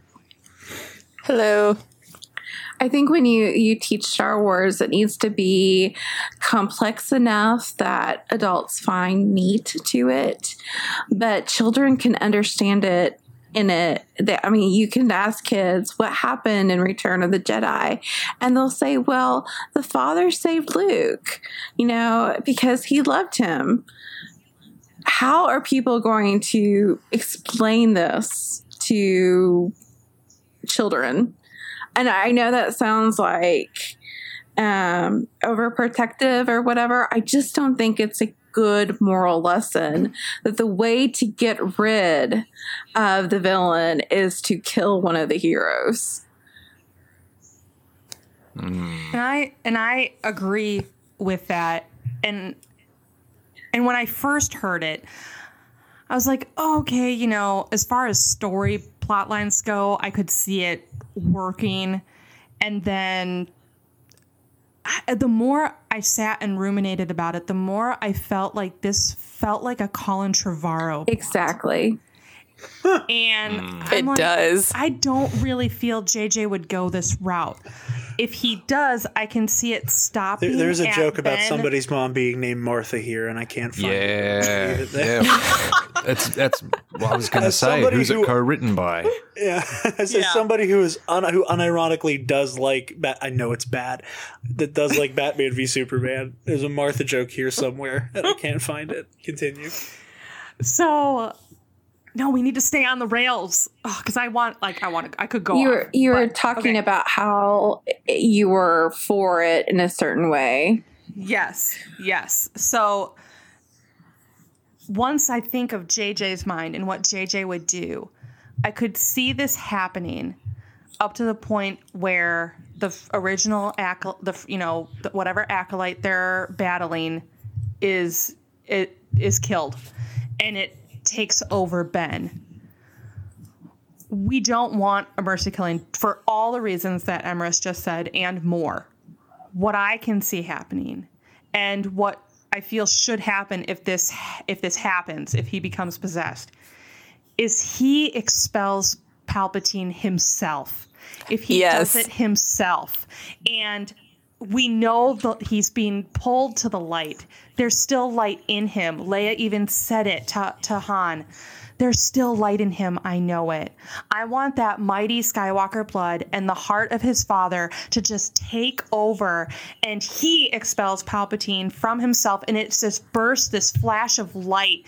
Emerson and I talked about it where when we paralleled the sequel trilogy to Dante's Inferno, and Dante has to be led through purgatory, when someone finally acknowledges their sins and they can ascend, there's this all-out quake and this shake uh, of Mount Purgatory, and, and everything's rumbling around them, and it's this, and it's huge. It's very cosmic. I want this cosmic quake to happen when Ben expels Palpatine from his body himself, and that's what destroys the Sith once and for all. It can't go into Rey because because she, you know, she's never been dark. But Ben does it himself. He is strong enough himself to get rid of this. I very much can see J J doing something like that. The way you're describing it makes me think of Harry and Voldemort in Order yes, of the Phoenix. That scene. Thank you. Yes. Thank you. Yes. I could see it, and it could be really I awesome. I also yeah. don't think Matt Smith is in it. Uh, there was an article where someone asked him, "Are you in in this movie?" And he said, "No." He said what they wanted was a very tall, thin British man, and so I auditioned because of that. I think this was a misdirection because the first movie of The Force Awakens has built up a rivalry between Hux and Kylo. And you see in The Last Jedi, as we were talking about how Hux almost killed Kylo, Donald Gleason said that that was not in the original script, that he asked Rian Johnson to put it in as a foreshadowing of what's going to happen in Hux's um, arc. I think Hux is the acolyte. I, that's what I, I was going to. I think Hux is the acolyte. Oh! He does look freakishly a lot like young and Palpatine. You also have this idea of he goes on and on about he hates the Force sensitives.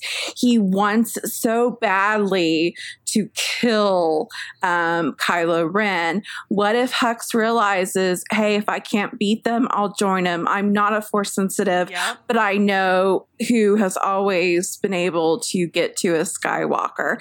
And so Hux decides that he will invite the spirit of Palpatine yes, in order to once and for all yes. get rid of Kylo yes. Ren, because you can't, you don't create that Cain and Abel motif yep. without fulfilling it in the third movie. So I really think Matt Smith is another uh, Mara Jade situation where people were like, well, who else is left? Oh, Hux.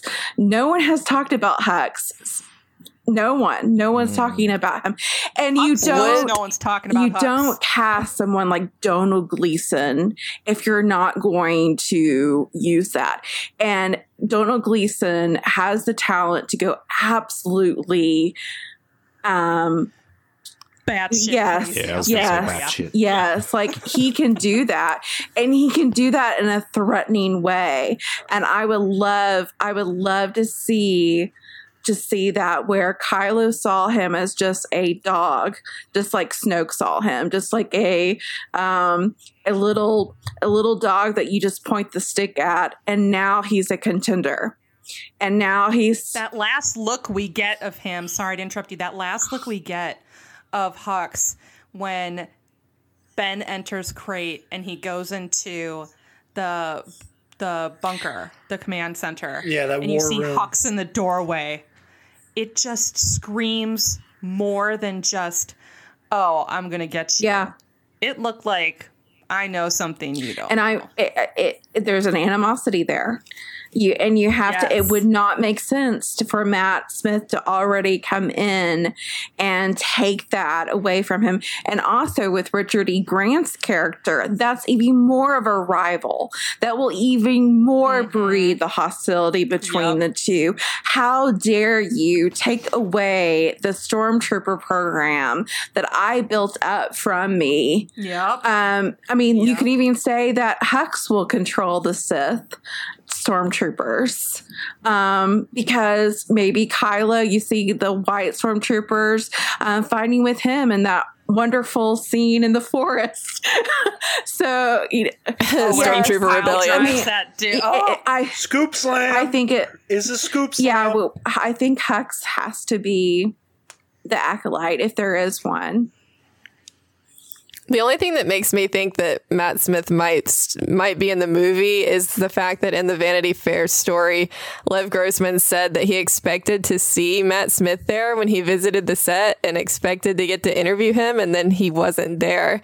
And that makes me wonder if he is in it, because um, I feel like someone like Lev Grossman might have heard, you know, the talk about who was in it and everything. I don't know. It just makes me wonder. But that could also be, you could also spin it to where he believed in the rumors. So he expected to meet up with Matt Smith, but then he didn't because he found out that Matt Smith was not even in the set and was not even in the movie. Yeah. So, yeah, so it's possible. Yeah. Matt, what, what are your thoughts now that you have, you have mm. heard heard this tidbit? After uh, Matt goes, I have uh, a lot to say. To okay, so I, I one thing I think I don't I wouldn't read too much into the Lev Grossman thing, because let's not forget he also did say that uh, the character of Pride is Hux's dad. Yeah. Um, and then he had to retract that because it was Very like true. Oh, yeah, I just assumed. So I think he he is working Dude's off assumptions. Idiot. Definitely. Um, to quote Dubek's own Connor Chikiti, he's a fucking casual. He also he also said that Kylo and Rey are star-crossed lovers and they have all this romantic tension. And then in the video mm. uh, that Vanity Fair produced, he said, but they could possibly be brother and sister. Uh, so I feel like he's just trying to cover yeah, all his bases. Yeah. yeah. Yep. Yep.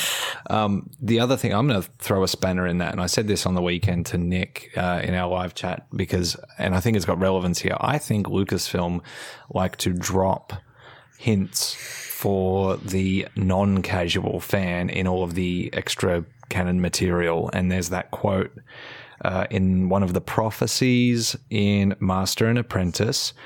So fucking good. Uh, I'm lukewarm on it, uh, but that's another conversation. He, but he says, so one of the prophecies is, he who learns to conquer death will through his greatest student live again. And I think the emphasis on that is that if Palpatine is who they're talking about, I think they, I think that's what the prophecy could be talking about. And if I, I inject my own little speculation and say that I think they're dropping a hint for the Rise of Skywalker, that anyone that read the book will go, oh, that's what they were talking about. I think they might be.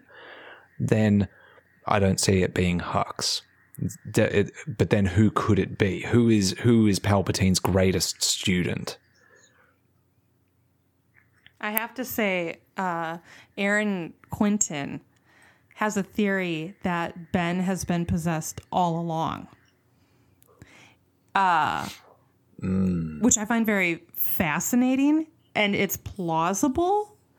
Um, it it he in in his video he goes on to talk about all of Kylo's his spastic nature, the way he lashes out at certain moments. It's very very Palpatine. He even goes on to say that. Uh, I haven't watched it in a while, but there's certain moments where the scream, what he does, or the scream, or whatever uh, sound, it sounds like Palpatine's scream mm. when he's getting ready to lunge forward. So he certainly makes a great case for it's possible Ben has been possessed the whole entire time. What's that um, quote from after? Is it from Aftermath where Leia's talking about Ben when she's pregnant with him, and it's yes. and she says he's like a being of the light, of light. Uh, shot through with a vein of yes. darkness. Yes. Yep. Hey, Matt, can you can you state that quote again from Master and Apprentice? Yeah, give me a sec. Uh, he who learns to conquer death will through his greatest student live again. I wonder if they're talking about Luke and that. Luke and Ben. Because mm. it's the rise I, of Skywalker. That's my favorite yeah. prophecy from the book mm-hmm. because that one is so difficult to pin down. Yeah, yeah. It could be Luke and Ben. It could just be Obi-Wan and Qui-Gon. Uh, it could be... What if it's Yoda? It, it could... Yoda's the acolyte. The, the, the leak is no, the leak is correct, except Palpatine comes out and he doesn't just dissipate. There's a big Force Ghost fight, and it's choreographed by um, it's choreographed by Ahmed Best again. I love that. I want I want him to be in this somehow. Same, yeah, same. I do too. He deserves it. Absolutely. Um, I just want an Anakin Force Ghost scene really, really bad. Yes. Hey, hey, yep, hey, they're same. doing their reshoots at Pinewood right now. Yeah, but that could just be pickups and ancillary stuff. You're like absolutely filming right. a tree that they didn't grab before. Yes. I mean, I don't think it's anything big. But Hayden Christensen is in the U K right now, too. Mm. For a convention. Oh, well, then it's that. And you have you also have a picture of uh, Adam Driver hanging out with Liam Neeson. Yeah. Wait, what? There's a picture of Adam Driver. He's hanging out with Aslan? He's hanging out with Aslan. You mean fucking Qui-Gon Jinn? Yes. You mean our Lord and Savior Qui-Gon Jinn? Uh, dude was in Crawl before he was Qui-Gon. Let's just say that that's, right that's now. That's Qui-Gon Jinn. That's Qui-Gon. I, Calm down. No. I worship at the feet of Qui-Gon Jinn. Um, Apparently. He's my boy. Um, no, so I, all right, my whole thing with this leak and this idea, A, I do think Matt Smith is going to be in it. Um, the interview where he said that he isn't, he also said, he was, he was really coy about it. So he was like, am I, am I not? Who knows? Who's to say? I'm not in it, but I might be, but I'm not. Am I? So he, he was very, he was very vague and very playful about the whole thing. And when something comes from the mouth of Jason Ward, I'm inclined to believe it. Um, so, like, just by the sheer fact of it coming from Jason, I'm going to assume Matt Smith is involved. I also think it would be – I and I don't want to take the wind out of the sails of your theory because I think that's a really interesting idea to have Hux be the one that goes batshit insane. Um, I think it's incre- I think it's an incredibly interesting theory, and I don't want to take away from. No, that's okay. All. This is what Star um, Wars fans do. we ruin our, yes, each other's. We ruin each other's franchise. theories, and it's all right. Um, we are in a drought right now, so this exactly. is what we're left with. um, I, and maybe this is just like me being. My Legends background making me a little bit too strict about how the Force works. It's never implied or shown that Hux is Force sensitive. No. And since we don't, we haven't been presented with Hux being able to touch the Force up till now. And because I feel like, I feel like Snoke would have put Hux elsewhere if he could touch the Force. And since Hux was kid at the very least during the time of the Empire, I think he would have been put into some type of Inquisitorius or something since he, if he could touch the Force, since Brendel Hux was an Imperial officer. But everyone has the Force. Everyone right. is linked to it, but not everyone can touch it and use but it. But look at you look at Poe and you look at Hux. I think they're one and the same. They just like Ben and Rey are two extremes right now on the light and the dark. Yeah. Poe and Hux are two extremes on the light and the dark now. Poe will do anything. He will go. He the end justifies the means. Exactly. Same with Hux. I can see Hux taking this on because it it justifies the end result for him. If I have to take on a a, a, a Sith Lord in my body, then so be it. Also, Palpatine is that devious because everyone technically has the Force in them. He could transfer his essence into Hux, and Hux didn't didn't ask for it. Uh, that's it the other thing I was going to say. Him. Is it like maybe like maybe Hux doesn't have to have a high enough metachlorian count to yeah, use the Force? Yeah, but he still has dark just, in yeah. him. Yeah, maybe, so that's all that yeah. Palpy needs. Maybe just to, to being a being on. of pure Force yeah. Yeah. makes whoever your host is just as powerful as you were. Um, so I have five minutes left, by the way. I'm so sorry. Oh no no no no, it's okay. Um, so maybe there's a. The mechanics there could work differently. Um, I disagree with the idea of it being a mercy killing. And I would see what would happen with Rey maybe having to run Ben through more analogous to like Iron Man at the end of Endgame. Because I – and again, this is just the way I read into the leak as it being more of like a Ben going, we have him – we can kill him more than it's Rey kill me because he's in me. You know what I mean? That like if it like it, like almost like the like like you have in like zombie movies and shit like that. Like, oh, such and such got bit and I gotta kill him. Like that's a mercy killing. Mm. Or I see what Kylo or what Ben would be doing is more of like a sacrifice play. But that's I that's see suicide that? Then. Sorry, no, that's okay. Right. I see that, but then I see Rey. You look at Rey, and I can see Rey kneeling down in front of Ben going, Ben, you have this in you. You can expel him. You I absolutely love this. your version more, for the record. I love the and, idea of him and like... And her telling him, come uh, on, Ben, uh-huh. you can do this. Uh-huh. And then he doesn't. And it uh-huh. goes against what she Push. learned in the throne room. It goes against that. She yes. decided yes. she would never kill somebody or, her, you know, or sl- that's not the answer. And again. Can, can't you imagine well, her saying, I believe in you? Oh, no one has said yes. that to him. See, I love. And see, part- can, when we talked about. Can I yeah, say something ahead, real Maddie, quick? Yes, Madison, go. In it, well, in addition to that, when I think about Rey in this scenario, I'm like, okay, so we have our heroine who lived her entire, you know, like first nineteen years or a little bit less than that on Jakku alone, isolated, and she forms this the strongest connection she's ever had with someone with Ben Solo, possibly, you know, ro- romance and. You know, they're going to make her kill him at the end. It's like, right. It's not a satisfying ending for anyone. Like, Ben dies and then Rey's left with no one again. Like, it, it doesn't make any right. sense. The, where's the balance then? The balance is gone. Exactly. Unless he expels it from himself, ends up dying, and then goes into the world between worlds and does this whole force ghost go through purgatory with, with uh, Virgil, Luke, and Rey's like, okay. Now we're on the back half of this film. I'm going to get him back. I, I just, I would. You're, you're right. I don't, I don't see this. Working. That's true. I, I mean, that doesn't even have to be the final, uh, right. like climax of the film. Like right. there could be a whole nother yeah. few sequences if, after that. If Rey were to like, if it were to be, you know, Rey, you know, put, you know, uh, once upon a time, put like put the pointy part in me. Um, I, w- I don't want him to die. I just for the I I am not emotionally prepared for Ben to possibly die, period, but especially that way. Like as a fan of his, as somebody who has become so attached to this character, that would destroy me as a fan to see that happen.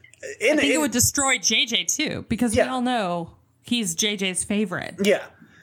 Mm-hmm. And so sorry. And violence shouldn't be the answer. I mean, no, I, I, it, it's just, yeah. it just seems like, it just seems contrary to what they're setting up. I mean, and I agree. There, there are times with Avengers Endgame and Tony Stark, that is a situation where that is for an adult audience. Now, kids were in it, yeah. And would I object to my family members of my, you know, kids in my family seeing Endgame? No, we saw it all together. But with Star Wars, Star Wars was made from George Lucas's mouth. It was made for kids. Star Wars is a different genre, and you don't teach kids that, oh, you just jab it with a lightsaber and then everything will be all right. There's oh, got, there's I mean, got to exactly. be a message beyond that, and it can't be with kids. Sometimes you just have to kill your best friend or the person that you love. It has to be right. something that yeah. goes beyond that. That is that doesn't make sense to the abstract mind of a child. It has to be a concrete lesson that they can apply to their everyday life. That's why their fairy tales exist. Is so that children know when they face giants in their life, they know what the hero does. Just like when Luke, he had temptation to take up his lightsaber and strike Vader. Palpatine didn't. He didn't. He threw it down, and he decided to be compassionate, that that was the form of bravery. So kids realize that is what I, that's what I could do. And Vader got up and murdered Palpatine. But that is the. I know I'm. I'm being. But that is the daddy. That is your father protecting you. Again, yeah, it's from a children's right. perspective.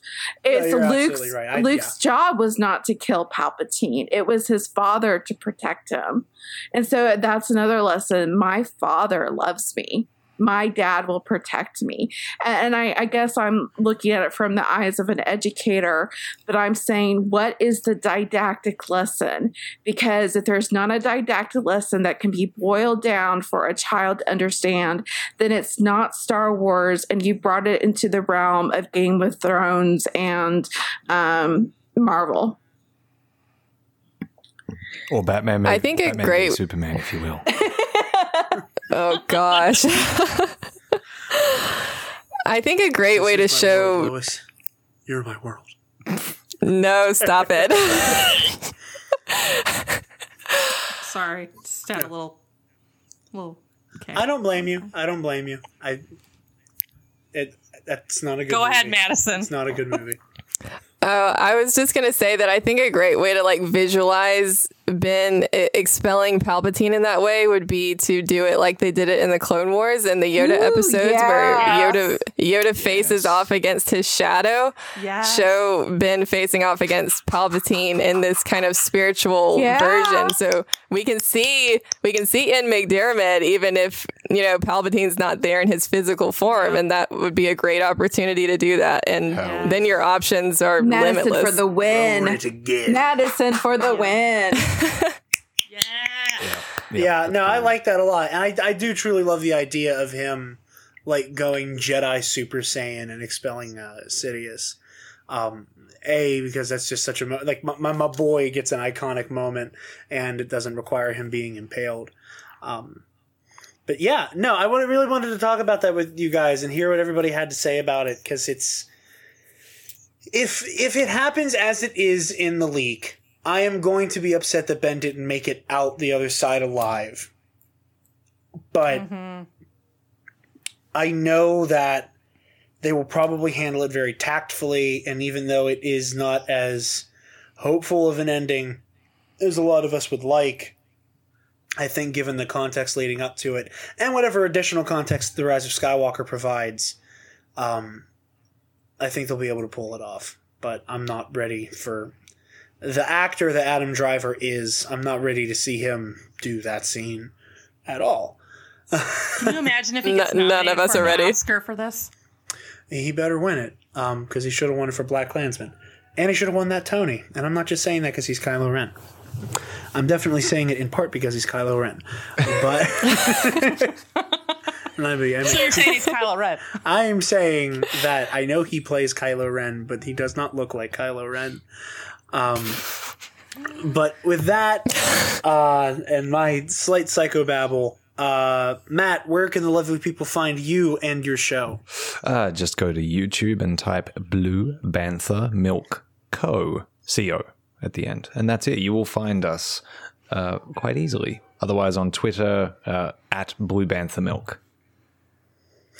Awesome. And Maddie, where can the lovely people find you and your show? You can listen at doing talking dot com, um, on Spreaker, iTunes, and YouTube. My channel there is Maddie-Solo, so that's M A D I hyphen Solo. And you can also follow the podcast on Twitter at doing talking pod. And uh, Luthien and Emrys, where can the lovely people find you guys on the interwebs? We are on YouTube. You can just do www.youtube.com slash C slash Girls with Sabers, or just type in Girls with Sabers in a search. Uh, our social media platforms, we're on Facebook, Instagram, Tumblr, Patreon, Twitter. Uh, yeah. Come say hey. Definitely yeah, go say hey. Everybody here is a great follow, uh, including at at chat, who mm-hmm. we couldn't get on, unfortunately. Um, I'm gonna yeah, have he's moving him, or some shit. I'm gonna have him on one of these days. Um, um, I've def- I've decided that I'm going to, and I'm not gonna stop until I do. Um, moving to a new house is so yeah, overrated. yeah. He's yeah, he's been he's been busy as hell. I don't blame yeah. him. Um, but yeah. Oh, a new baby? Come on. Yeah, yeah. Come on, man. Procreating? What the fuck? Yeah. Um, Uh, you guys can follow me on Twitter and Instagram at Dark Jedi twenty-five fifty-two. Be sure to like and follow Do Back Discussion on Twitter, Instagram, and Facebook. Check out the other shows in the network. Hall of Heroes, hosted by me, where I talk about comic book stuffs. Uh, Gore and More, the Horror Movie Club podcast, which has all kinds of really cool horror interviews as well. Wicked Wednesday, which is a secondary horror podcast. Down the Rabbit Hole. Uh, Jerk the Curtain, our wrestling show. And I think that's all of them, because obviously you're listening to Do Back Discussion right now. Uh, like I said, this weekend, by the time this goes up, August ninth through the eleventh, come visit us at Steel City Comic Con at uh, Monroeville Convention Center. We look forward to seeing everybody. Uh, thank you all for coming on, and we are honored that you have joined us. Uh, this is Jared the Dark Jedi. Uh, signing off. May the force be with you guys. And stop. I'm a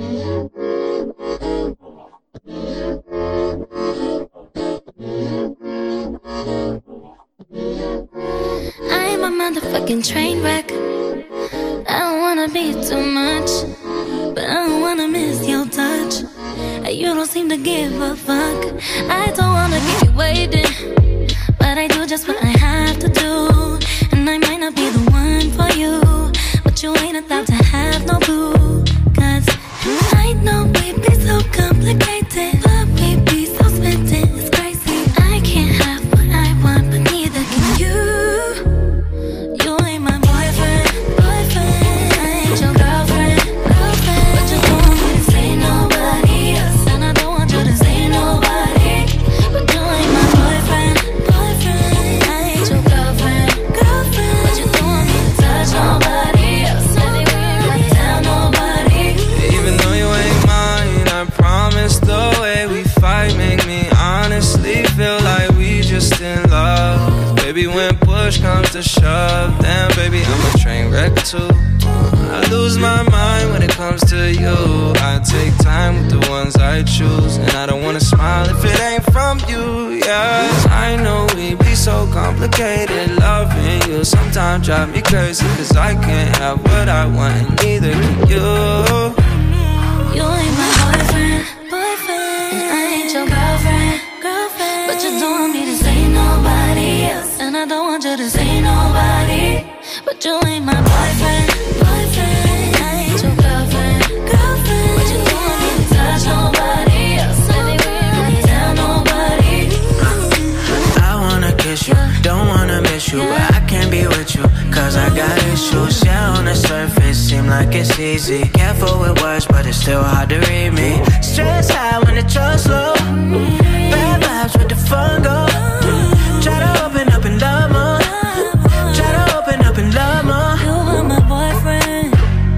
You are my girlfriend. I probably wouldn't see nobody.